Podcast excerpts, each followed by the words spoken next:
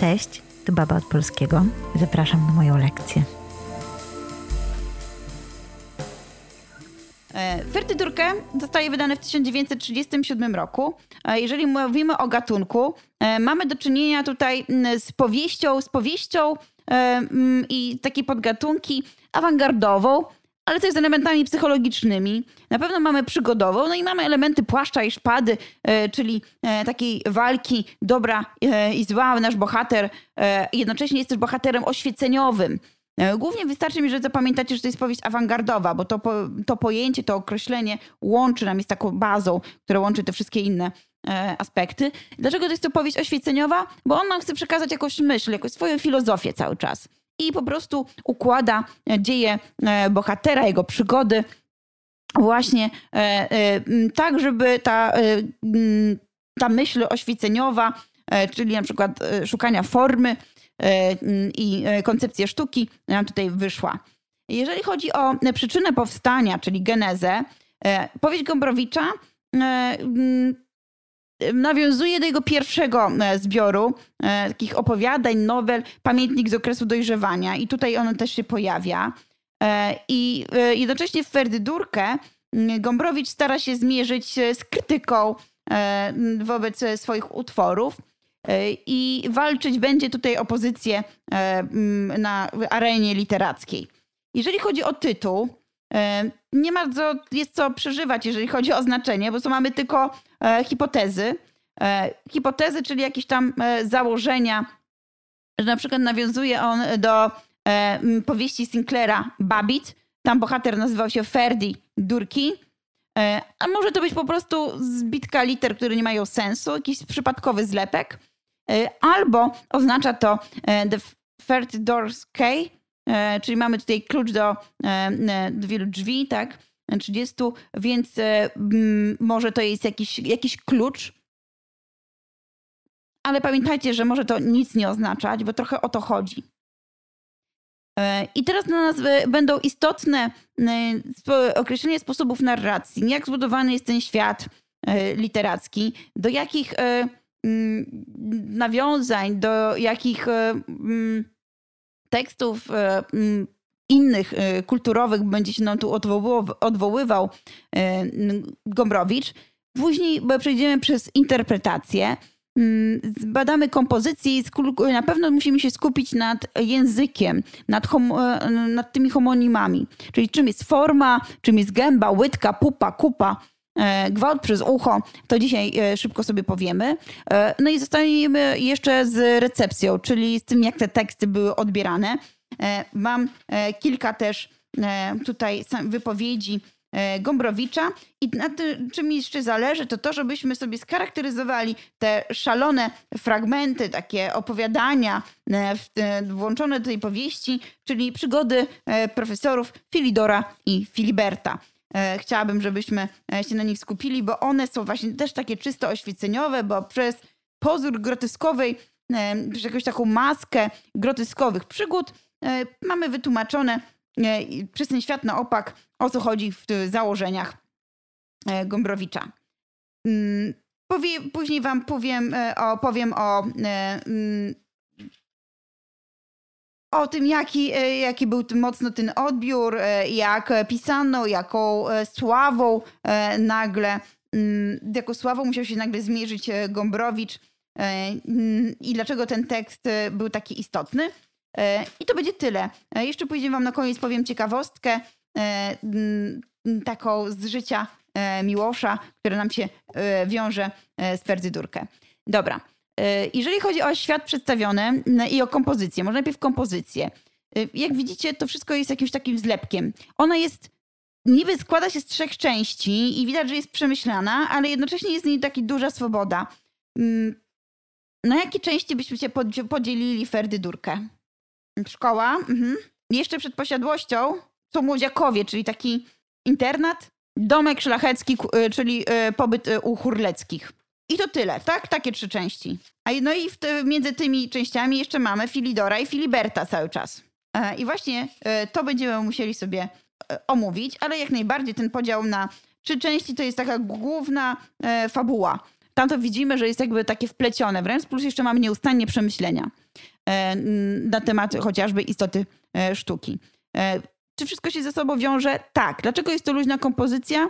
No bo właśnie chociażby ze względu na tę nowelę o Filidorze i Filibercie, przez rozważania Gombrowicza o sztuce, no, czyli chociażby w przedmowie do Filidora dzieckiem podszytego, będą różne formy prozatorskie, bo one się będą różniły, on tutaj się będzie bawił różnymi gatunkami, będzie się bawił też cały czas językiem. No i możemy też mówić o budowie pierścieniowej, e, tak jak to powiedział e, Głowiński, e, bo mamy fabułę, zobaczcie, klamrę kompozycyjną. Od porwania do szkoły do porwania właściwie Zosi. Nie? Mam porwanie, porwanie. Cały czas jesteśmy wybijani gdzieś tam z rytmu. I tak, jeżeli chodzi o szkołę, to tutaj musimy sobie jasno powiedzieć, że szkoła narzuca ludziom niedojrzałość. I to już rozważaliśmy ostatnio. I on, mimo tego, że nie chce i bardzo z tym walczy, to musi się podporządkować. Stanie się jednym z ogniw konfliktu między Syfonem i Miętusem.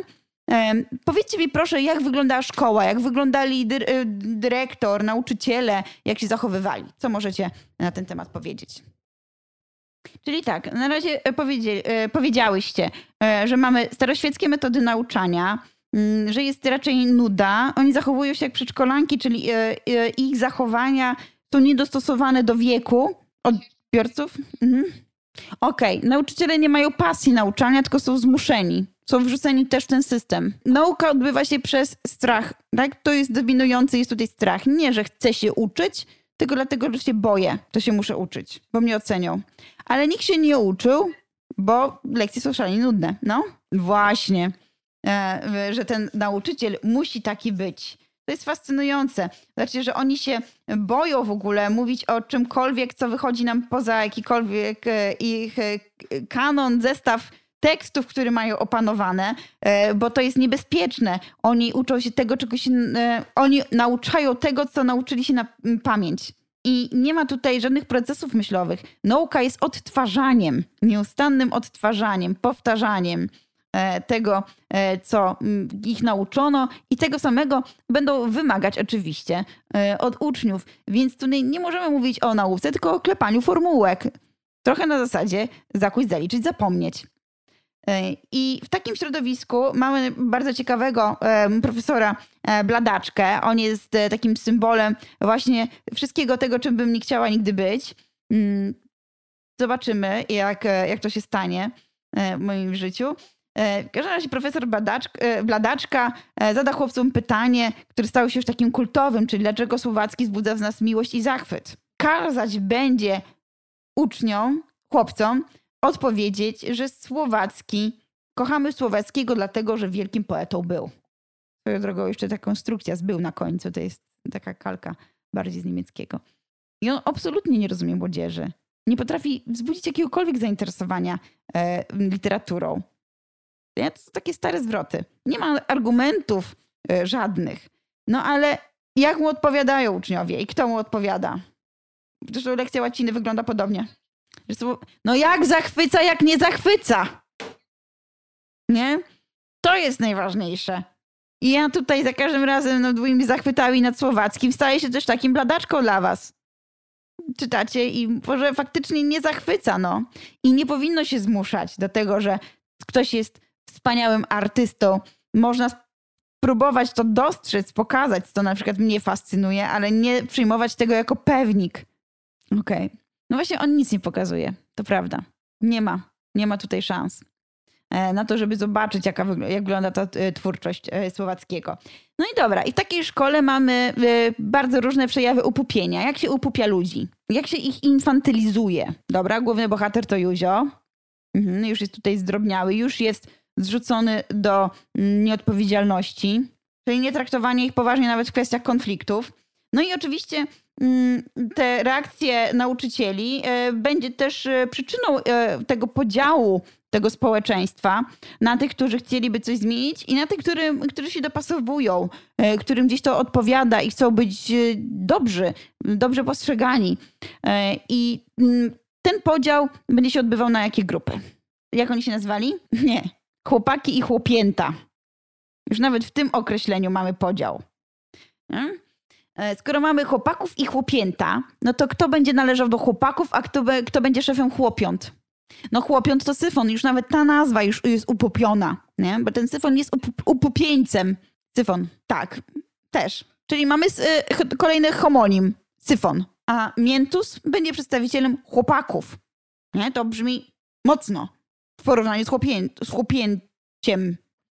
I mamy tutaj konflikt, i ten konflikt oczywiście będzie bardzo rozbuchany. Na jakich zajęciach e, on się odbędzie? Mm, mm, mm, mm, WF. Nie? Oni zostają sami i dochodzi do, e, do pojedynku. Jak wygląda pojedynek, moi drodzy?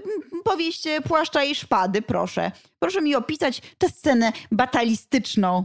Walka na miny. No właśnie, czy to jest. Jaka była wasza reakcja, kiedy o tym czytaliście? Będziemy mieć podział chłopięta, którzy są podporządkowani zasadom działania szkoły, i takie zepsute, nawet sprośne chłopaki, którzy się buntują przeciwko tym zasadom panującym w szkole, z Miętalskim, czyli z Miętusem, kolejny homonim, tak? I oni będą prowadzić pojedynek na miny, nietypowy, taki, że czytelnik od razu jest no, wysadzony z ram, których myślał, że się znajduje i już prawie wie o co chodzi, chociaż tak go pewnie zdziwiło, że ten Juzio ma 30 lat i właśnie przyszedł do szkoły.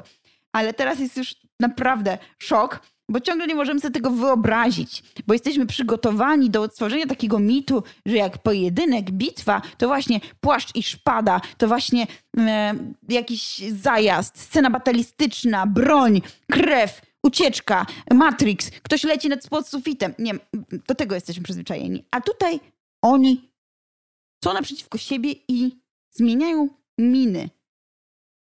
Dziwne twarze. Bawią się tak jak każdy z was, robiąc sobie dziwne miny telefonu na pewno. Jeżeli nie, to, to podziwiam. E, I to jest bardzo groteskowe. E, oczywiście trzeba będzie e, wybrać, który obóz będzie dobry. Ten, ten syfon, który wygra. Syfon jest całkiem niezły z tymi minami. Wielokrotnie już ma się wrażenie, że Miętus przegra. Czujemy to napięcie. Ale nagle Miętus robi coś, co można nazwać ciosem poniżej pasa. Znowu bawimy się słowami. Co on robi? Gwałci przez ucho. E, a nasz bohater Józio jest oczywiście wezwany tutaj jako arbiter mm, tego pojedynku. E, mm, czym jest gwałt przez ucho? Jest, słuchajcie, uświadamianiem. Ten Styfan jest taki grzeczny. Tam przecież w tej szkole mamusie czekają na tych wszystkich, e, na tych wszystkich chłopaczków, na te chłopięta. Czyli tak jak w podstawówce cały czas. I oni są bardzo grzeczni. Oni też nie przeklinają. A Miętus gwałci go przez ucho w ten sposób, że mu mówi do ucha jakieś sprośne rzeczy. Wulgaryzmy mu też mówi. I w tym momencie uświadamia Syfona o istnieniu innego światu, świata. I ten Syfon w tym momencie tak jakby umiera w nim niewinność. Więc to mamy bardzo metaforyczną scenę. Gwałtem, bo on nie chciał tego. Została mu odebrana niewinność. No i to jest ta ogólna bijatyka. I teraz już Syfon nie będzie mógł być chłopięciem. On umrze. Tak? Syfon umiera. Dlatego, że nie ma już dla niego roli, bo już nigdy nie może być, już nie może być niewinny. Nie da się nagle zrobić znowu niewinnym, ale da się odebrać niewinność. I tutaj pod koniec tego e, fragmentu mm, mamy dygresję, mm, kiedy on, e, pisarz będzie się zastanawiał nad problemem formy. Mm, czy człowiek będzie stwarzał tę formę, czy ona stwarza jego? I tu będą te różne e, rozważania na temat twórczości dzieła i odbioru. To znaczy, czy pisarz stwarza dzieło, czy ono jest, istnieje dopiero w momencie, kiedy ktoś je oceni, czyta, umieści gdzieś w świecie. Tak o tej sprośności tutaj było dużo. No i nagle mamy tutaj też przedziwne dalej rozmowy, bo pojawia nam się właśnie ta rozmowa nauczyciela z Gałkiewiczem. Wielka walka, już przerobiona na milion memów E, dalej pokazująca, jak wiele osób chce zrzucić z siebie jakieś takie piętno. E, zrzucić piętno, które daje szkołę. Właśnie, a mnie nie zachwyca. Jak to nie zachwyca Gałkiewicza, jeśli tysiąc razy tłumaczyłem Gałkiewiczowi, że go zachwyca? No nie, to prywatna sprawa Gałkiewicza. Jak widać, Gałkiewicz nie jest inteligentny, innych zachwyca. Ale słowo honoru nikogo nie zachwyca. Jak może zachwycać, jeśli nikt nie czyta oprócz nas, którzy jesteśmy w wieku szkolnym i to tylko dlatego, że nas zmuszają siłą? ciszej na Boga, to dlatego, że niewielu jest ludzi naprawdę kulturalnych i na wysokości. Kiedy kulturalni także nie. Nikt, nikt, w ogóle nikt. Gałkiewicz, ja mam żonę i dziecko. Nie, Gałkiewicz, cudowne argumenty. E, zobaczcie, że tak działa nasze społeczeństwo, nie? To znaczy jestem szanowanym człowiekiem. E, bez tego to nie. E, a to pisze nam, jednak przedstawia to wszystko nam Józio Kowalski, któremu zarzucają, że on jest 30-letni, ale ciągle niedorosły. Nie Gałkiewicz przynajmniej nad dzieckiem się ulituje. Gałkiewicz nie ulega kwestii, że wielka poezja powinna nas zachwycać, a przecież Słowacki był wielkim poetą. Może Słowacki nie wzrusza Gałkiewicza, ale nie powie mi chyba Gałkiewicz, że nie przywiera, e, przewierca mu duszy na wskroś Mickiewicz, Byron, Puszkin, Shelley, Goethe. Nikogo nie przewierca. Nikogo to nic nie obchodzi, wszystkich nudzi. Nikt nie może przeczytać więcej niż dwie lub trzy strofy. O Boże, nie mogę. Gałkiewicz, to jest niedopuszczalne. Wielka poezja, będąc wielką i będąc poezją, nie może nie zachwycać nas, a więc zachwyca. Ale ja nie mogę i nikt nie może, o Boże. No i ten nauczyciel tutaj już znowu jest też wyrzucony z ram. Tak? To, jest, to się buduje inspiracja do tego, co będzie robił Józio. Ten Gałkiewicz go tutaj też tak zapładnia do tej myśli, używając metaforyki gombrowiczowskiej. E, bo będą, pokaże on, że można inaczej i że to jest prawda. No i oczywiście Bladaczka będzie później e, mm, znęcał się nad Plaszkiewiczem i tak dalej. Więc mamy sceny, nauczyciel musi sobie odbić, musi mieć tę władzę, musi coś narzucać. E, I w pewnym momencie, kiedy pojawi się też dalsza rozmowa o Towiańskim chociażby, tu będziemy mieć wspomnianych wielkich romantyków, takich ważnych, na przykład jeden, jedyny perswazyjny syfon prosperował tym lepiej, im większa była powszechna niedola. Posiadał bowiem specjalny mechanizm wewnętrzny, za pomocą którego umiał bogacić się nawet ubóstwem, a nauczyciel, pomny na żonę i dziecko, nie ustawał. Towiański, towiański, towiański, mesjanizm, Chrystus narodów, znicz, ofiara 44, natchnienie, cierpienie, odkupienie, bohater i symbol. I on będzie tak strzelał tymi wszystkimi obrazami romantycznymi. Tak? I jeszcze będzie dodawał, wieszczym był, wieszczył, Panowie, zaklinam panów, a zatem jeszcze raz powtórzmy. Zachwycamy się, gdyż był wielkim poetą, czcimy, gdyż wieszczem był nieodzowne słowo. Ciamkiewicz, proszę powtórzyć. Ciamkiewicz powtórzył. Wieszczem był. I tak dalej. Mamy totalnie absurdalną e, scenę i nie ma co się dziwić, że to pokaże, że można zerwać z formą, że ten miętus pokona tego syfona, bo on będzie odważny i że to da e, Józiowi e, wielki, e, wielki pomysł jakby na jego działalność w tym świecie, z którym został wrzucony, to znaczy doprowadzenie do wielkiej kupy. To Miętus doprowadza do tej kupy. I czym by była zatem ta kupa? Chaosem. To jest zdjęcie maski, obdarcie z gęby niewinności. No ja to czytam tak, że generalnie miało to nam pokazać, jak działa na nas system. System szkolnictwa, którego każdy jest zmuszony być w nim, być jednym z trybików. I że tylko odarcie go z tej regułek, które są nieedukujące, nieuczące, zdjęcie tych masek ludziom, pokazanie środkowego palca, tylko to, nie dość, że rozpada nam się scena i że ta szkoła przestaje działać, bo nie wie jak dalej, bo nie ma schematu, to jeszcze nasz bohater ma sekundę wolności, bo mu się wydaje, że ten świat został odarty z maski i może już tylko uciec. Ale one właśnie są celowe. Bo to jest książka filozoficzna. Może nie lubisz groteski. O groteskę. Czy tak odczytujecie, że to jest dużo losowości, że to nie jest jednak uporządkowane? No, dlatego sobie czytamy razem. No właśnie po to, żeby dojść do takich e, pierwszych rozważań po szkole, jakie ma tutaj, wychodząc nam dygresją, e, mm, bo to będzie dygresja, bo nagle nam się ujawni pisarz e, i będzie mówił o tym, że mm, co jest żywiołem sztuki tak naprawdę. Czy możemy powiedzieć, że jesteśmy autorami w ogóle? Uważasz, że to jest błędny postulat, chociażby taki, że człowiek jest określony, to znaczy niewzruszony w swoich ideach. To nieprawda. Mm, co dzisiaj myślimy, czujemy, będzie nieuniknienie głupstwem dla prawnuków. Lepiej tedy, abyśmy już dziś uznali w tym porcję głupstwa, którą przyniesie czas. To bardzo ważna myśl. I ten obrazek, który mieliśmy pełen groteski, doprowadza do jakiegoś podsumowania takiego filozoficznego, że to, co nam się wydaje istotne, będzie tak naprawdę wyśmiane, e, uznane za totalną głupotę przez naszych mm, potomków, przez kolejne pokolenia. I tak jest, zobaczcie. Po prostu cały czas się wiedza jest potrzebna i że to nie jest tak, że są jedyne prawdy na świecie, tylko nawet to się zmienia.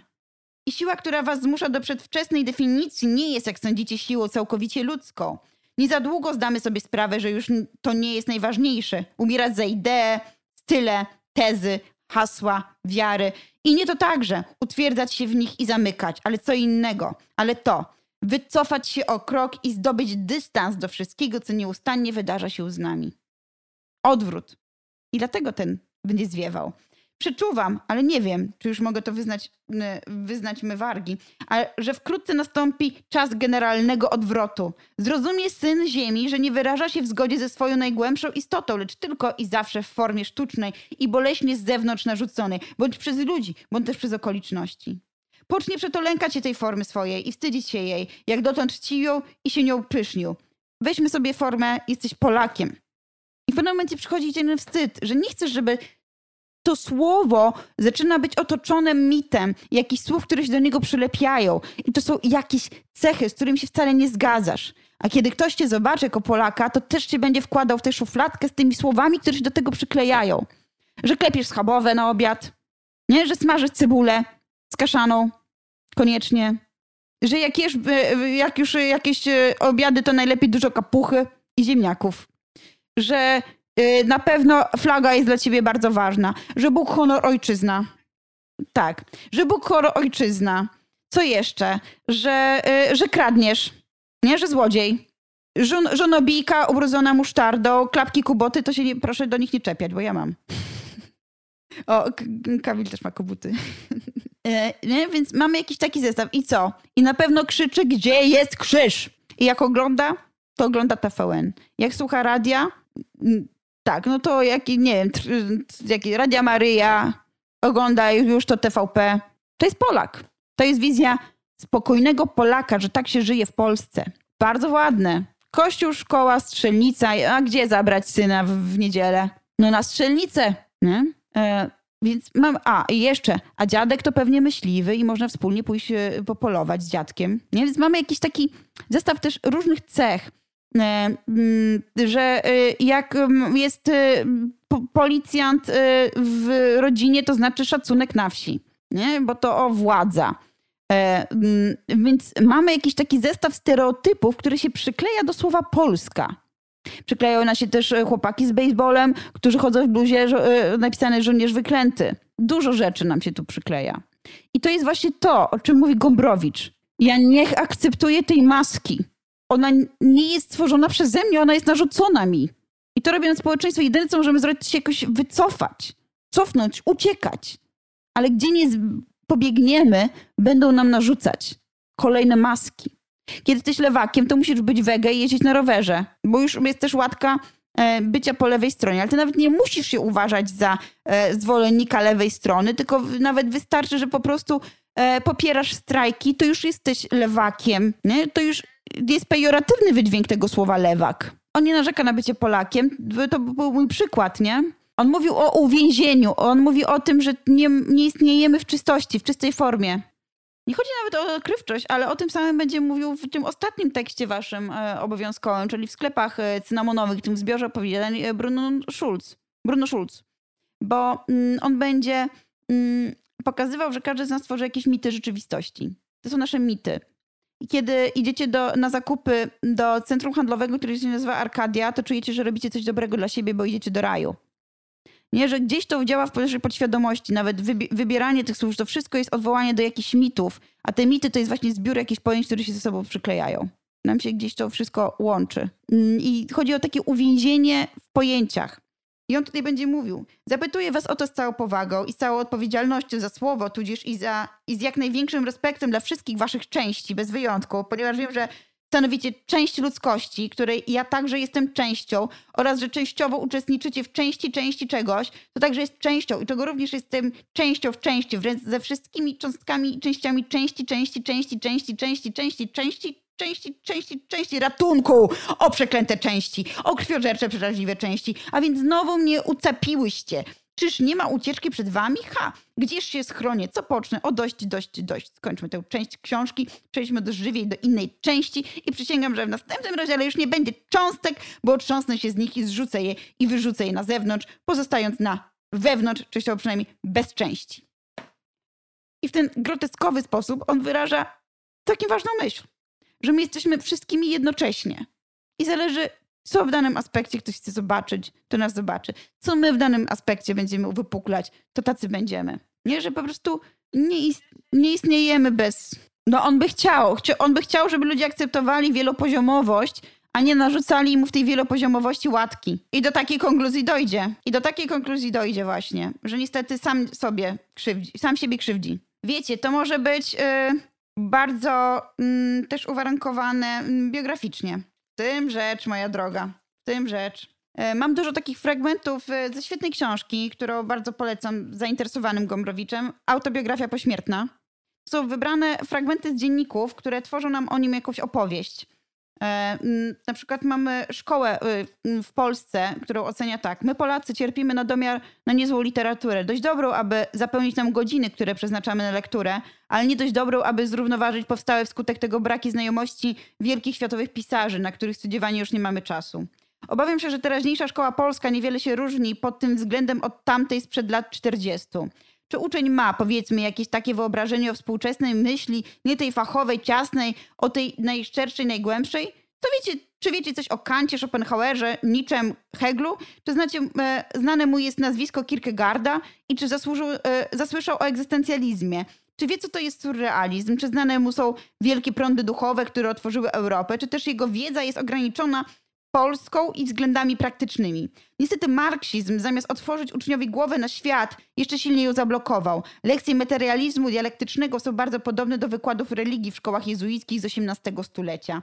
Podaje się tę doktrynę jako jedyną i najważniejszą prawdę i w ten sposób marksizm staje się żelazną kurtyną, izolującą od wszystkich innych osiągnięć Europy.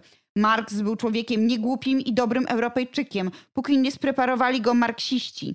Prowincjonalność rosyjsko-komunistycznego myślenia, przypisującego Rosjanom wszystkie wynalazki kiedykolwiek dokonane i nacechowanego dziecinną zrozumiałością, także musi mieć trochę wpływu na szkołę w Polsce. Słuchajcie, ta myśl jest bardzo ciekawa, bo wy macie filozofię w szkole, tak? Dokładnie, że wy wiecie. Jesteście inaczej uczeni. Nawet samego tego polskiego macie 6 godzin. Ja mogę dzisiaj zrobić eksperyment, bo wy jesteście inną, inną grupą, z którą się rozmawia. No, tym inaczej wyras, wyrosłeś. Moim zdaniem Gombrowicz mówi o tym, co wy. Tylko on mówi bardzo takim szokującym językiem, bo jak się czyta e, z takiego biografii e, oceny tego poza formą literacką, jego dziennik, to nie jest pisany dość prosto i współcześnie. On nie zmienił narracji. Mówi zupełnie inaczej. Mówi o sobie, że nie, że właściwie to, jeżeli chodzi o takie maski, to przybierał sam, z, nawet z chęcią, szukał siebie, bo ani nie należał do środowiska artystycznego, ani nie był z rodziny inteligenckiej. Nie był w żadnej grupie, w żadnej akcji. Był niby to jakimś obywatelskim synem, bo ten ojciec tam ważny, e, ale był ze wsi. E, jednocześnie o tej wsi nie wiedział nic i z biedą odróżniał owiec od pszenicy. Jakby to powiedziała e, znana nam polonistka, no gówno, gówno, gówno. No nic tu nie ma, pusto. I, I z tego wszystkiego chciał być jakiś. I szukał swojego wyrazu, żeby gdzieś tam być. I to ta nijakość przeradzała się w języku, w, w historiach opisywanych przez niego. Bo nie chciał być taki, jak wszyscy go postrzegają, czyli ni, też nijaki, a jednocześnie wiedział, że taki właśnie jest.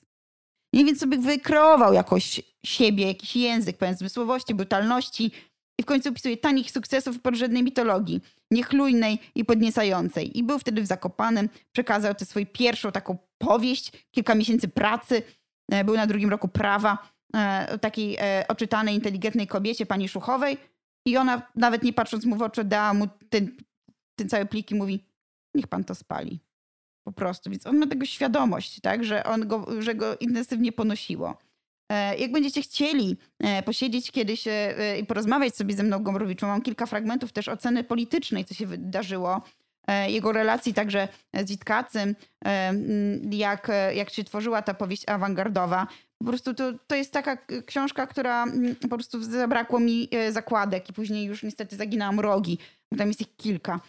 E, ale wracając do Ferdy Durkę, bo na tym mi zależy. Mamy fragment następnie po tej szkole, pojawia nam się Filidor dzieckiem podszyty. Ja do tego nawiążę. Chcę tylko powiedzieć, że Filidor był profesor syntetologii. Czym się zajmuje synteza? Jest to wynik łączenia, czy raczej skupienie na tych elementach? Wynik łączenia. A czym by była y, analiza? W przeciwieństwie na elementach łączenia. I tam się będą różnić ci, ci panowie.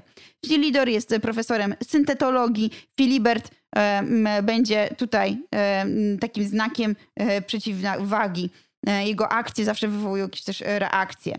I na tym się skupimy zaraz. Chciałabym tak szybciej przejść, żebyśmy na pewno się wyrobili, bo mamy jeszcze godzinę, jeżeli dobrze patrzę, czy pół, 40 minut, no to jeszcze gorzej. E, dobra. W drugiej części Juzio zostaje e, umieszczony przez oczywiście arcybelfra, którym jest Pimko, na stacji u państwa młodziaków, którzy bardzo uważają, zakładają sobie maskę rodziny nowoczesnej. To jest pan inżynier, jego żona e, i e, Zuta. E, I oni będą e, wręcz mm, podążali za wszystkimi trendami. E, będą ostentacyjnie pokazywali, jak nie zgadzają się z różnymi konwencjami. Mm, jednocześnie nie zdają sobie sprawy, że oni w ten sposób też tworzą pewien konwenans.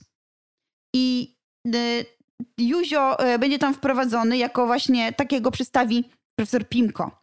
Czyli, że on będzie grzeczny, stateczny, nauczy się w tym, e, i jest wręcz zagrzeczny i w tym domu nauczy się, czym jest naturalność chociażby, tak? I przestanie udawać dorosłego. On za karę tu trafia i zostaje narzucona mu nowoczesność, a jednocześnie zostaje mu gdzieś tam narzucone, że jeżeli jest jedna dziewczyna, która jest przebojowa, a on jest taki włożony jako cichutki do tego samego domu, to przecież normalne, że będzie poddawał się jej urokowi. Czy to jest oczywiste, że ona nie będzie dla niego obojętną? Jak się naczytaliście, jak już przeżyliście różne relacje, to wiecie, że po prostu nagle ta osoba zaczyna was interesować. Jesteście sami nie? w tym wieku. No i ona jest zupełnie inną dziewczyną niż te, które Właściwie on na razie był w szkole dla chłopaków, więc to też za bardzo nic nie może powiedzieć. Przypomnę, że ma 30 lat, ale znowu jest upupiony, bo go profesor za fraki przeprowadza. No i e, tutaj mamy przedziwne zachowania, e, bo Zuta pokazuje mu, czym jest młodość. Ona reprezentuje pełny elan vital, siłę życia, popęd. No i przede wszystkim ta rodzina jest jedną wielką łydką. Jak odczytacie pojęcie łydki? Co to za homonim? Nie, odwrotnie. Łydka to jest młodość i nowoczesność, a także erotyzm. To jest właśnie ten popęd. Łydka. W książce była łydka. Pod kolanem, nie? Między kolanem a kostką jest łydka. Nie piszczer. To ta łydka jest, staje się symbolem nowoczesności, bo jest taką sprężystą łydką młodą łydką. I to jest, wiecie, crossfit, bieganie, ta cała taka moda, jestem hej do przodu, jestem nowoczesny, to jest to. I Juzio patrzy na to, chciałby być takie koni, ale wtedy nagle myśli sobie, kurde, to jest kolejna konwencja. I na początku jest zafascynowany to Zutą, i chce ją pokazać, że jest nowoczesny. Jednak im dłużej tam będzie, to tym bardziej będzie się przekonywał, że ta ich swoboda nie ma żadnego związku z wolnością. To jest pytanie też o taką wolność jednostki. I postanowi e, zawalczyć o autentyczność i zrobi, sprowokuje, ustawi groteskowe e, zdarzenie, ale nie zedrze z tego świata gębę, tak, Ode y, zdejmie ją przez kupę właśnie, zdejmie maskę z młodziaków. Okazuje się, okaże się, że oni nie są tacy nowocześni, ale swojej maski nie zdejmie, słuchajcie. Jak on doprowadzi do złamania formy młodziaków? Pamiętacie, tam prawie mu się już to uda, kiedy zacznie się babrać w kompocie i rozlewać ten kopia, kompot w trakcie obiadu. I już będzie miał, że oni go ochrzanią, a tu nic takiego. No właśnie, on napisze list niby przez Zutę napisany. Oszukaj, oszuka, że ta Zuta zaprasza Pimkę, bo na pewno ten e, dziad będzie się, e, będzie się cieszył, jak go młoda, piękna dziewczyna, nowoczesna e, będzie zapraszała do siebie na randkę przez okno. I zaprosi też Kopyrdę, z którym wiemy, że oni się znali tam jakaś była relacja. I zaprosi ich w podobnym czasie. I kiedy najpierw Kopyrda wejdzie do pokoju Zuty, oczywiście Józef w razie czego czeka tam w przedpokoju i to wszystko obserwuje, I no, to jest taka sytuacja bardzo romansowa. I nagle ktoś zacznie pukać w okno, więc Zuta szybko każe się schować kopyrdzie w szafie. I, I w tym momencie wejdzie stary profesor, tak samo na romanse nocne do niej przez okno. I w tym momencie Juzio e, wezwie rodziców, że ktoś niby się wkradł, że niby jakiś złodziej. I oni przyjdą e, i a Zuta co zrobi? No schowa do szafy też tego profesora Pimkę. I nagle E, ojciec przyjdzie i wielki ochrzan dostanie Józio K. za to, że przerywa dziewczynie w romansach, co jest normalne w jej wieku. Zwłaszcza, że usłyszy to, kiedy otworzy część szafy i zobaczy kopyrdę tego młodego.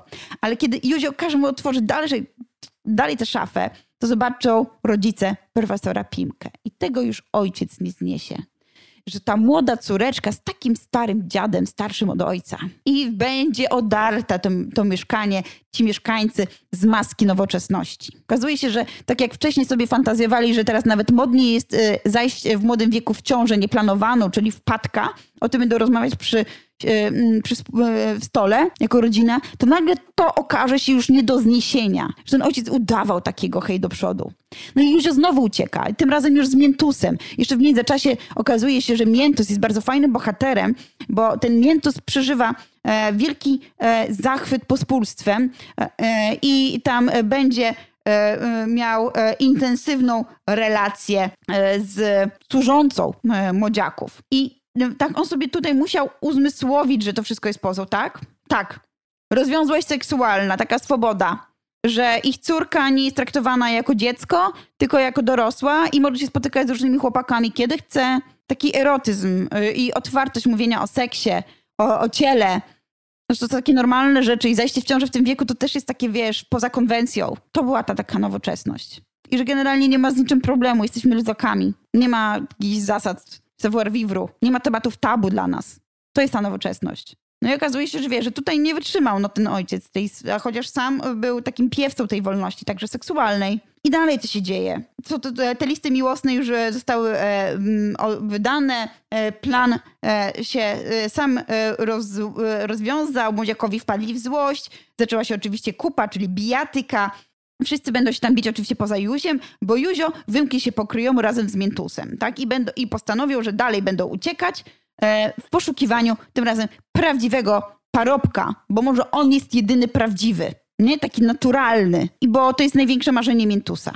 I tutaj znowu będziemy mieć dygresję, e, w której Gombrowicz będzie pisał o, o e, oczekiwaniach, jakie stawiamy literaturze, o tym, że potrzebujemy jakichś cierpień twórcy, E, I zacznie drugie opowiadanie e, Filiberta dzieckiem poczytego. I to jest ta szalona historia o meczu tenisowym, w którym jeden strzał z pistoletu, z pistoletu powoła e, do serii różnych wydarzeń.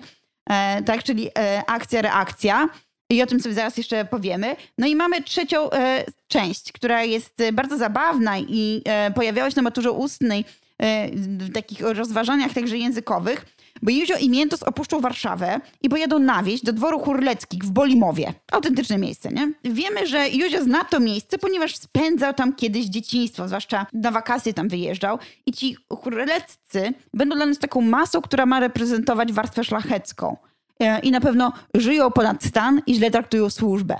Wam się już powinna zapalić czerwona lampeczka, do jakiego tekstu będzie też to odwołanie i krytyka jakiego, jakiej postawy. Inny, inny aspekt tej postawy, tej postaci będzie pokazany. No, warstwa szlachecka. Pan Tadeusz. Dokładnie. Mm, no bo teraz mówimy o warstwie szlacheckiej. Będzie ten dworek pokazany, taki arkadyjski, gdzie oni uciekają zaznać spokoju. I mamy tak. Konstanty Hurlecki, który jest wujem Józia, to człowiek będzie taki staroświecki, bardzo wyniosły, tradycyjny i bezwzględny. Stare zasady, i on będzie właśnie okrutny dla wszystkich parobków, którzy się go będą bać. Będzie działał tutaj strachem. E, I on będzie swoją społeczną przewagę mm, wykorzystywał, zwłaszcza jeżeli chodzi o bunt chłopów. Córka, mm, właściwie ciotka, ciotka Józia, ciotka Hurlecka, będzie bardzo dobra i bardzo opiekuńcza, taka ciepła, e, czyli mamy też tutaj stworzoną jakiś konwencję dobrej cioci, nie opiekunki domu, ogniska domowego. Ten furiat i przemocowiec, a ona taka, wiesz, kochająca, co przytuli. Nie, to też są zobaczcie schematy. Ona będzie rozmiłowywała się w tym, jak będzie patrzyła na Józia, jak będzie ciągle opowiadała o jego dzieciństwie, jaki to nie był kiedyś. Też ciekawe. I będzie cały czas temu Józiowi rozdawała cukierki, będzie go traktowała jak panicza, będzie go rozpieszczać. I najgorsze jest to, że jemu się to spodoba. I on się zasiedzi w tej formie nadal dziecka, zinfantylizowanego i takiego, o którego wszyscy dbają. I prawdziwe oblicze tej ciotuni pojawi się dopiero wtedy, kiedy mąż i syn będą bić walka, parobka. Ona się wycofa i okaże się, że on nie chce się angażować żadne konflikty, dlatego niby była taka dobroduszna. A Walek to będzie najważniejsza tu postać. To będzie parobek, 18-letni chłopak, który ma twarz jak z ludu. Od razu wiadomo po tych rysach twarzy.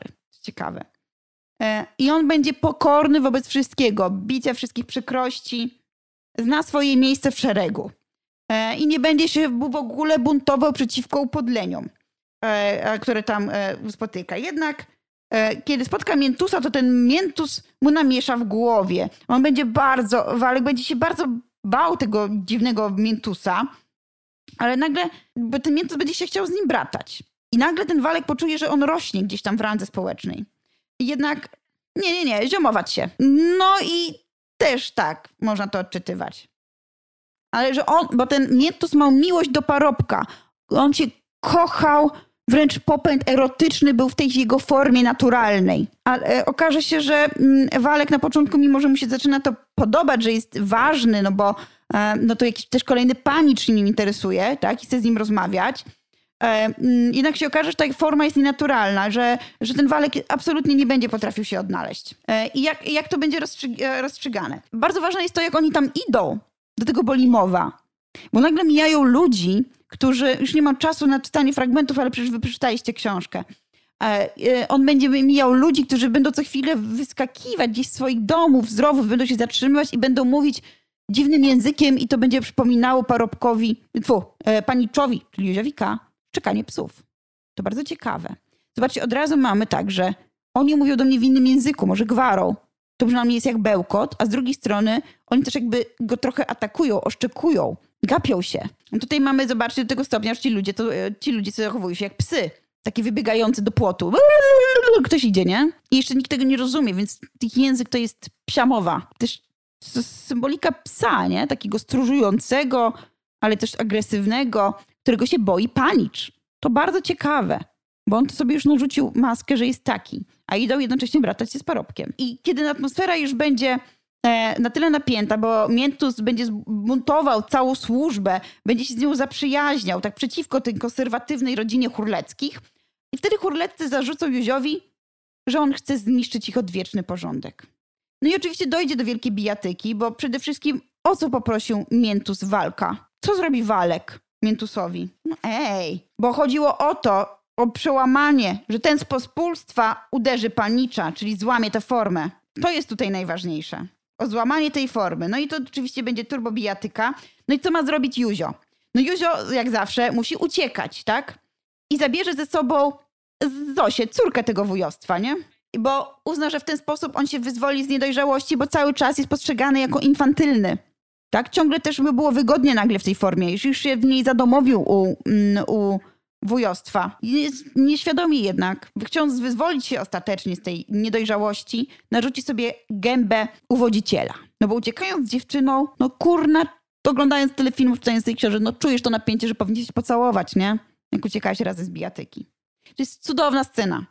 Bo on będzie myślał, że Zosia myśli, że to jest romantyczne porwanie z miłości. Tak? On myśli, że ona myśli, że ona tego oczekuje że on ją porwał z miłości. Przepiękny fragment, kiedy uznają, że no tak, no, najwyższy czas. Przeczytam wam to, dobra? Bo chyba nie doczytaliście. Była to panna ze wsi, wychowana przez matkę swoją, a moją ciotkę Hurlecką z domu Lin oraz przez służbę. Jak dotąd albo trochę kształciła się i studiowała w wyższej szkole ogrodniczej na kursach handlowych, albo cokolwiek przyrządzała konfitury, albo nieco obierała porzeczki, albo rozwijała umysł i serce, albo trochę siedziała, albo dodatkowo pracowała w biurze jak siła pomocnicza, albo odrobinę grała na fortepianie, albo troszeczkę chodziła i mówiła coś, a przede wszystkim czekała i czekała, czekała i czekała na tego, który nadejdzie, pokocha i porwie. Była to wielka specjalistka oczekiwania. Łagodna, piękne słowo łagodna, bierna, nieśmiała i dlatego często chorowała na zęby, gdyż nadawały się doskonale do poczekalni dentystycznej, a zęby jej o tym wiedziały. Więc teraz, gdy na koniec oczekiwany zjawił się porwał zaświtał ów dzień uroczysty, rozpoczęła intensywną działalność i jęła popisywać się i wykazywać, wydobywać wszystkie atuty i przedstawiać je strojąc minki, uśmiechając i podskakując, przewracając oczami, śmiejąc się z zębami i radością życia, gestykulując lub też nucąc melodię pod nosem, aby wykazać swoją kulturę muzyczną, gdyż trochę grała na fortepianie i umiała odegrać sonatę księżycową.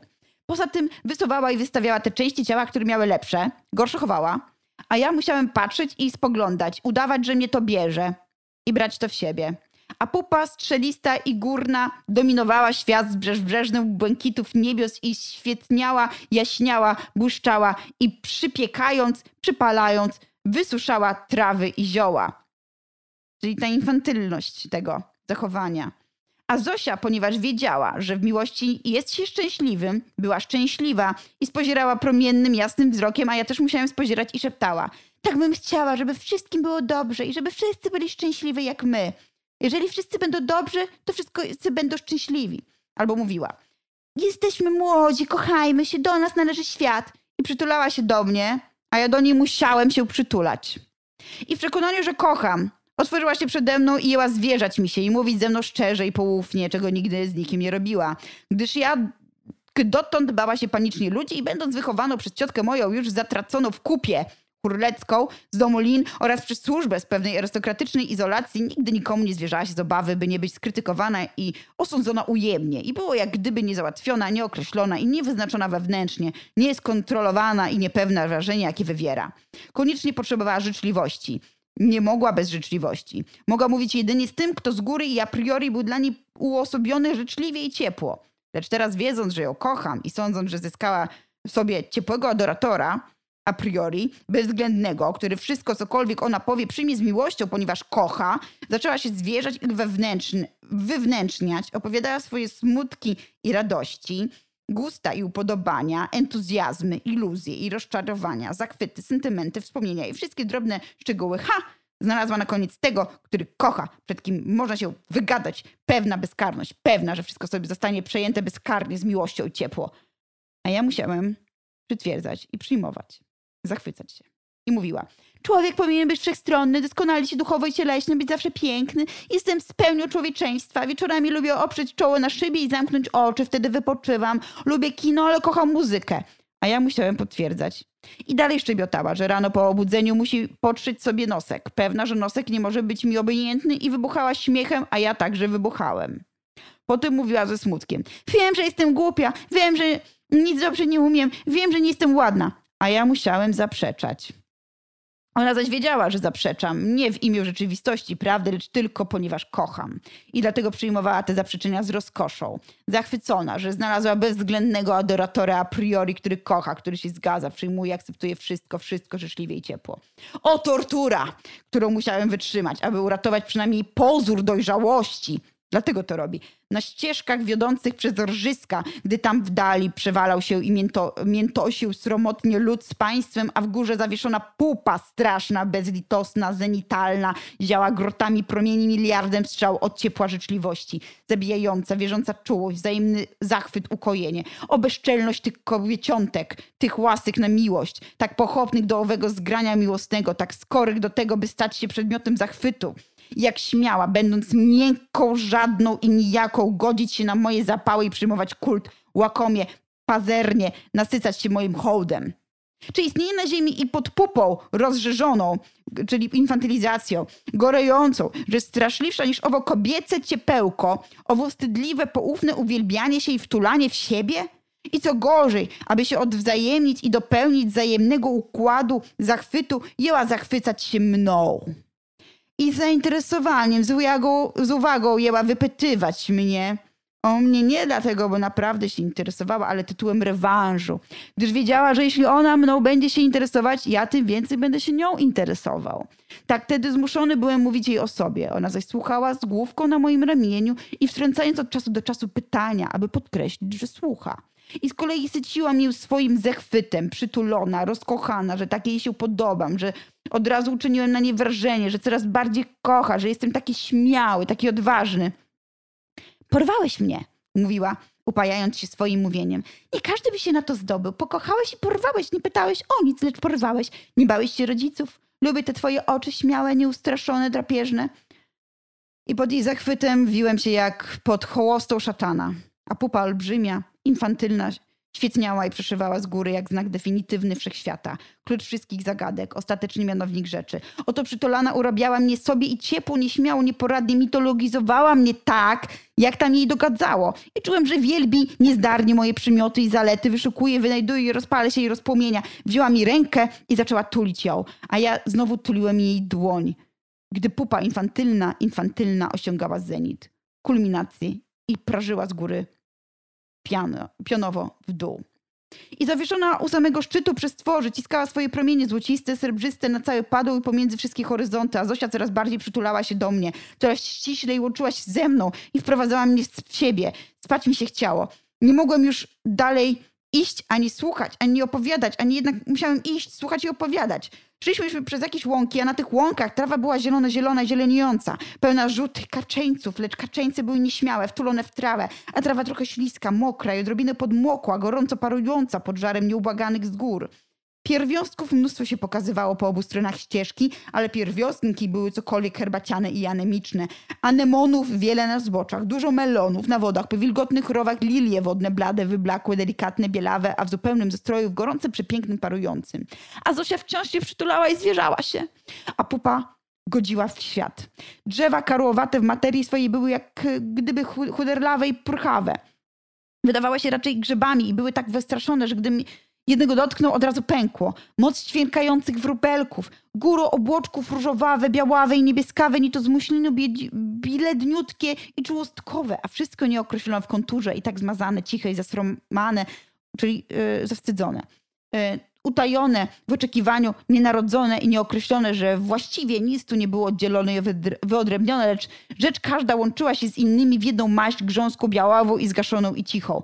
Wątłe strumiczki szemrały, oblewały, wsiąkały i parowały lub bulgotały. Dobra, przewinę to, coś pójdę dalej. Generalnie on mówi, że to otoczenie wyglądało jak z takiej pocztówki sielankowej, różowo-błękitne i piękne ptaszki. I się ona zachwycała to nagle tą okolicą, a jego już łapie za gardło. Bo on mówi, że ona mnie tu uwiodła. Więc tak. Więc to jej było to wszystko. Ale spać mi się chciało, głowa zwistała, nie miałem siły. Och, oderwać się, odsunąć o krok chociażby, odepchnąć na dystans ramienia, uderzyć złośliwością, powiedzieć coś nieżyczliwego, rozbić, być zły, ach, być niedobry dla Zosi. Ale być niedobry dla Zosi muszę, muszę.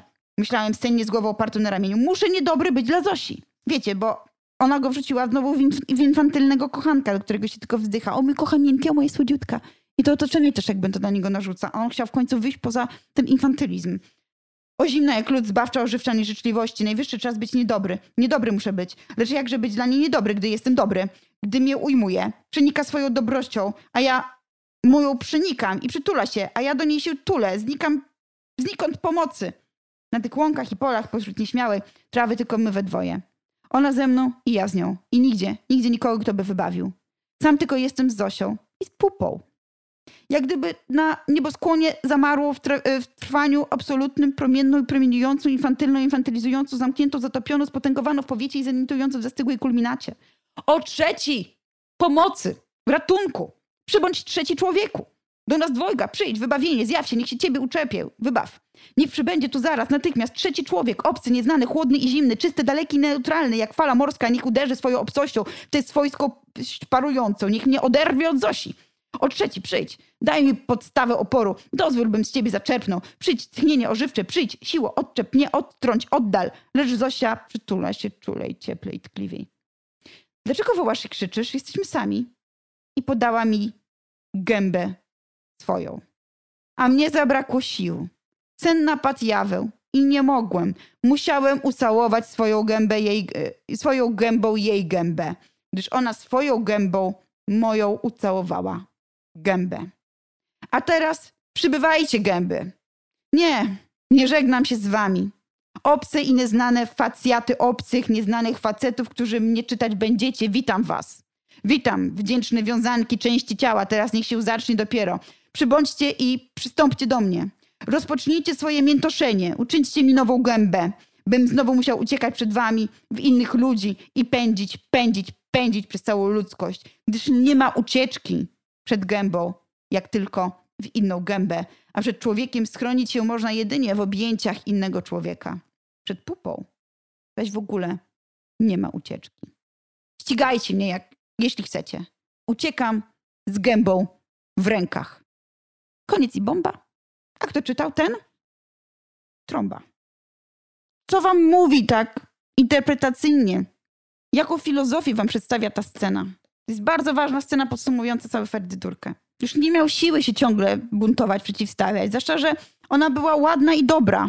No, myślał, że będzie dorosły, że to dlatego udawał kochanka, bo myślał, że dzięki tego byciu kochankiem nagle nie będzie dzieckiem. A okazało się, że takie wzdychanie i taka miłość pełna wzdychań jest bardzo infantylna.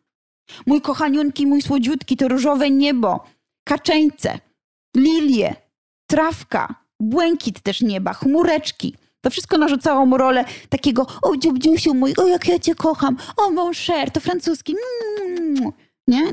I nagle czujesz, nie jestem żadnym erotycznym wyjadaczem, jestem infantylnym kochankiem.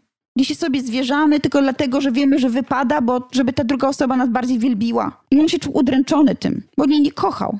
On to robił dlatego, że chciał stać się dorosłym, dlatego chciał mieć dziewczynę. Okazało się, że to go też upupia. Słodziaczki, zdrobnienia, misiu pysiu, kochanienki koteczku. To jest upupienie total. I on mówi, widzi, że nie da się uciec nigdzie. Przed pupą nigdy, przed infantylizacją, przed tym, że postrzegamy siebie ciągle i inni nas jako niedorosłych, niewystarczających, niezbyt ładnych, niezbyt inteligentnych i niezbyt odpowiedzialnych. To są największe kompleksy. Ciągle jesteśmy niezbyt. I on jest niezbyt dorosły. I zobaczcie, że on tutaj dochodzi do tej myśli dość, która jest pesymistyczna, bo on przez całą książkę szukał innych odpowiedzi. Przez cały czas chciał wolności, a teraz ucieka z gębą w rękach. Zostaje mi jeszcze sekunda, e, mam nadzieję. Koniecznie muszę wam powiedzieć o Filidorze i Filibercie w tych rozdziałach o Filidorze dzieckiem podszytym, to są rozdziały, które zostały napisane wcześniej, w 1935 roku, one zostały tutaj dołączone. I Filidor, i Filibert, oni będą inspirowani postaciami historycznymi. Historyczny Filidor był mistrzem szachowym, francuskim kompozytorem też. To się wiąże z biografią e, Gombrowicza bo Gombrowicz sam był zafascynowany szachami. Bardzo długo studiował to klasyczne dzieło tego François André, coś tam Filidora. Ono się nazywało Analiza gry szachowej. Kępiński, e, przyjaciel Witolda z młodości, opowiadał, że Gombrowicz lubił ironizować. Kiedy grali w szachy, mówił tak, mój kochany, nie zagrałeś jak Filidor. Tak? Czyli o, to ci się nie udało. Na przykład szachmat będzie. I tutaj mamy wiele takich e, odniesień do różnych e, partyjek szachowych. I ten, te fragmenty z antyfilidorem, one są przezabawne, bo one dotyczą postrzegania człowieka, chociażby przez części e, i postrzegania w ogóle, e, czym jesteśmy, czy jesteśmy częściami, czy jesteśmy całością. Doktor i mistrz analizy rzeknie, że to są kluski, a syntetolog odpowie klusek. Antyfilidor zaryczy kluski, kluski, czyli kombinacja mąki i wody, a filidor zaś odpowie monumentalnie klusek, czyli wyższa istota kluska, sam najwyższy klusek. Tak tu będzie ten pojedynek. Ciągle oczywiście arbitrem w tych pojedynkach będzie musiał być e, Józio K. No to e, w rozdziale o Filibercie to też jest inspiracja, bo święty Filibert i Filibert III Sabałcki e, takie postaci. I to też są fragmenty z zbioru opowiadań Bakakaj z 1935 roku. I mm, to jest satyryczny obraz serii jakichś tych diabolicznych zdarzeń, które się dzieją podczas meczu tenis, tenisowego w racing klubie. I pewien pułkownik nagle tam strzeli do piłki tenisowej, ale przestrzeli ją i ona rani jednego z widzów po drugiej stronie. I ta żona zranionego w szoku uderzy w ramach amoku, nie, że jest akcja, reakcja, uderzy człowieka w gębę obok, w szoku. No to się zdarza, jak was ktoś przestraszy. No nie wiem, mi się tak zdarza. Jak mi ktoś przestraszy, to jak kiedyś moja siostra e, przestraszyła, to ją y, oczywiście walnęłam w głowę, jakby była jakimś zbrodniarzem. Tak, to było bezwarunkowe po prostu. Bronisz się. Albo kiedyś rzuciłam e, koszem na śmieci e, w ramach e, wielkiego przestraszenia się, ale to o tym mogę kiedyś opowiedzieć, jak to, jak to bywa. I od razu lecą wyzwiska. Się bardzo zamyślam dlatego może mi łatwo przestraszyć. I tutaj jest tak samo. Ona patrzy, że jej mąż został postrzelony i w amoku po prostu myślała, że ten może ktoś z boku go uszkodził i go walnęła. Ale okaże się, że ten człowiek uderzony ma epilepsję. I zaczyna padaczkę i skakuje na człowieka, który ma, jest przed nim. Jakiś bogu ducha winną kobietę która siedzi niżej, no bo jesteśmy na meczu, tak? I to wywoła taką reakcję yy, łańcuchową, że ludzie nie będą wiedzieć, co się dzieje i będą mężczyźni chociażby wskakiwać na te rzędy niższe, gdzie siedzą kobiety i będą, je, uj, bawiąc się językiem, ujeżdżać te kobiety jak konie, nie? Chodzi o to, że to jest absurd. Jedno, drugie, to jest nielogiczne i ci ludzie działają nielogicznie, bo tutaj działa mechanizm tłumu. I nagle w tym wszystkim okaże się, że w tego szoku i z tej akcji poroni żona markiza, tam, de Filiberta. I to jest coś jak przyspieszony taki film rysunkowy, a jednocześnie e, sketch e, Chaplina. To jest i śmiech, i groza. I to proste, a jednocześnie widzimy logiczną zasadę. I że wydaje się nam, że to jest od sasa do lasa, tak, to jednak jest to jakoś tam poukładane. E, chodzi o, czy, co wywołuje jedno i drugie. To, że może ta kupa e, wywoływała wrzucanie w nową, w nową rolę za każdym razem. No i e, mamy do czynienia tutaj z pełnym pojedynkiem. Tak jak był pojedynek na miny, to tutaj e, mamy e, pojedynek do strzelaniem, tak? I pytanie, czy jeżeli postrzelisz część człowieka, to on umiera częściowo, czy umiera całościowo? Tak, to jest ranna całość, czy jest ranna część? To oczywiście bawimy się konwencją literacką, tylko takimi ujęciami groteskowymi. Jeżeli chodzi o słowa kluczowe dotyczące Ferdy Durkę, to oczywiście te wszystkie homonimy i mamy formę i Tutaj mam, e, wyślę wam link do tego zresztą. To jest, e, będziemy słowa kluczowe to dojrzewanie i niedojrzałość. E, będą też książki z Bujeckiej, o których się tu dużo mówi. Problem formy. Człowiek jako producent formy, człowiek jako niewolnik form, ujęcie formy międzyludzkiej jak nadrzędnej siły stwarzającej. Człowiek nieautentyczny, o tym zawsze pisałem, tym się przejmowałem, to wydobywałem. Człowiek jest degradowaną formą, będący zawsze niedo, niedokształcony, niedojrzały. Człowiek zakochany w niedojrzałości, człowiek stwarzany przez niższość i młodszość, człowiek poddany międzyludzkiemu jako sile nadrzędnej, twórczej, jedynej, dostępnej nam boskości. No i stąd mamy jeszcze formy, jakie możemy na przykład chcemy być nowocześni, to jesteśmy łydką, chcemy e, być, e, no nie wiem, narzuca nam się, ciągle jesteśmy niedość, to jesteśmy pupą. A kiedy zarzuca nam się te różne niedość, z którymi my czujemy, że to nas nie definiuje, to my mamy gębę, ale widzimy, że sami sobie, nawet sami przed sobą, w pokoju sami, w lustrze, patrzący na siebie, też siebie, sobie narzucamy jakoś formę. I jeżeli chodzi o język opisu, mamy tutaj narratora, który pojawia nam się w bardzo dziwnych konstrukcjach. Na pewno mamy narrację pierwszoosobową, Mamy tutaj bohatera Józia e, Kowalskiego e, i to on występuje w przeważającej części powieści. I to, co jest najpiękniejsze chyba, to, co mnie jakoś tam brata wręcz z, mm, z bohaterem, to jest ten wstęp, kiedy on się żali, a właściwie opowiada, dlaczego jest taki postrzegany jako infantylny i on ma wielki, przemożny lęk e, mm, małostkowości, że jest małostkowy, że jest ciągle nie tak. I on mówi, odwołania tutaj, zobaczcie, jakie mamy do innych tekstów. W połowie drogi mojego żywota pośród ciemnego znalazłem się lasu. Do czego to jest odwołanie? Do jakiego tekstu? Cudnie, do boska komedia. Nie w połowie żywota. Tam był Dante. Ale tamten las to był las tych pragnień, prawda? Jego jakiś ciemny las on nie umiał wybrać i w tym lesie szukał swojej drogi. On tam e, zaburzyło mu się takie myślenie też o tym, jak jest ułożony świat. Nic nie wiedział, chciał to zbadać. Chciał się dowiedzieć, czy war... no, stracił wiarę i szukał jej. A tutaj mówi nam e, Józio K. Połowie drogi mojego żywota pośród ciemnego znalazłem się lasu, czyli muszę dokonać jakiegoś wyboru. I co? Las ten, co gorsza, był zielony. To już jest typowe, zobaczcie, ujęcie ironiczne, typowe dla Gombrowicza. Czyli wydaje się, że teraz będzie pięknie, zielono, ale jak? Czy to jest konwencja? Gdyż na jawie byłem równie nieustalony i rozdarty jak we śnie. I to, przeszedłem niedawno Rubikon nieuknionego trzydziestaka. Minąłem kamień milowy. Z metryki z pozorów wyglądam na człowieka dojrzałego, a jednak nie byłem nim. Bo czymże byłem? Trzydziestoletnim graczem w brydża? Pracownikiem przypadkowym i przygodnym, który załatwiał drobne czynności życiowe i miewał terminy? Jakaż była moja sytuacja?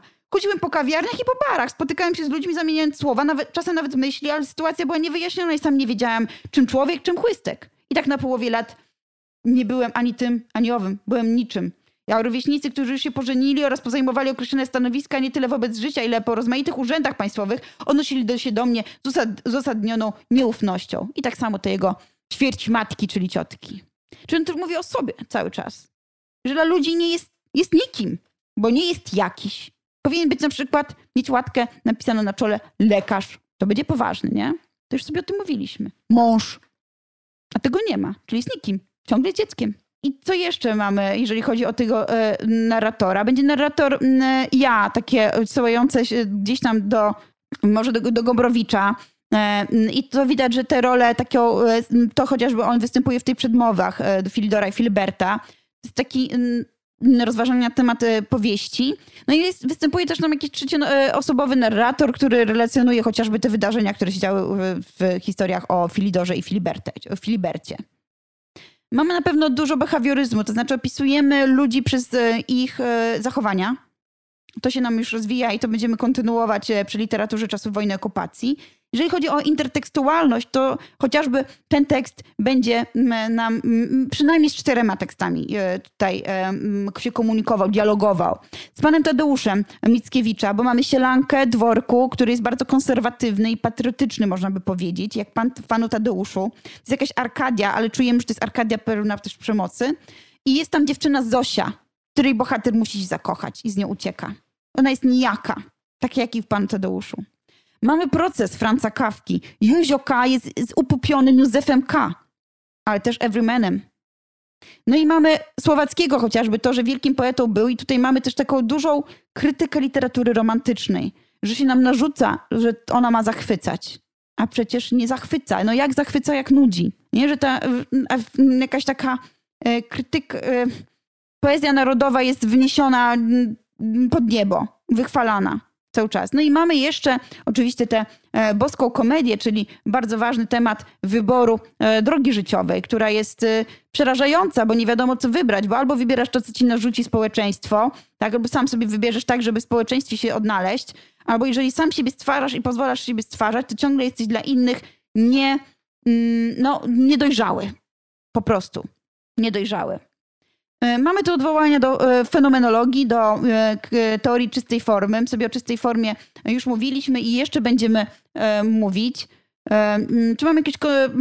Nie ma tutaj żadnych kontekstów religijnych. No, społeczny jest ważny, bo tutaj mamy ocenę i szlachty dwudziestolecia, i mieszczaństwa dwudziestolecia.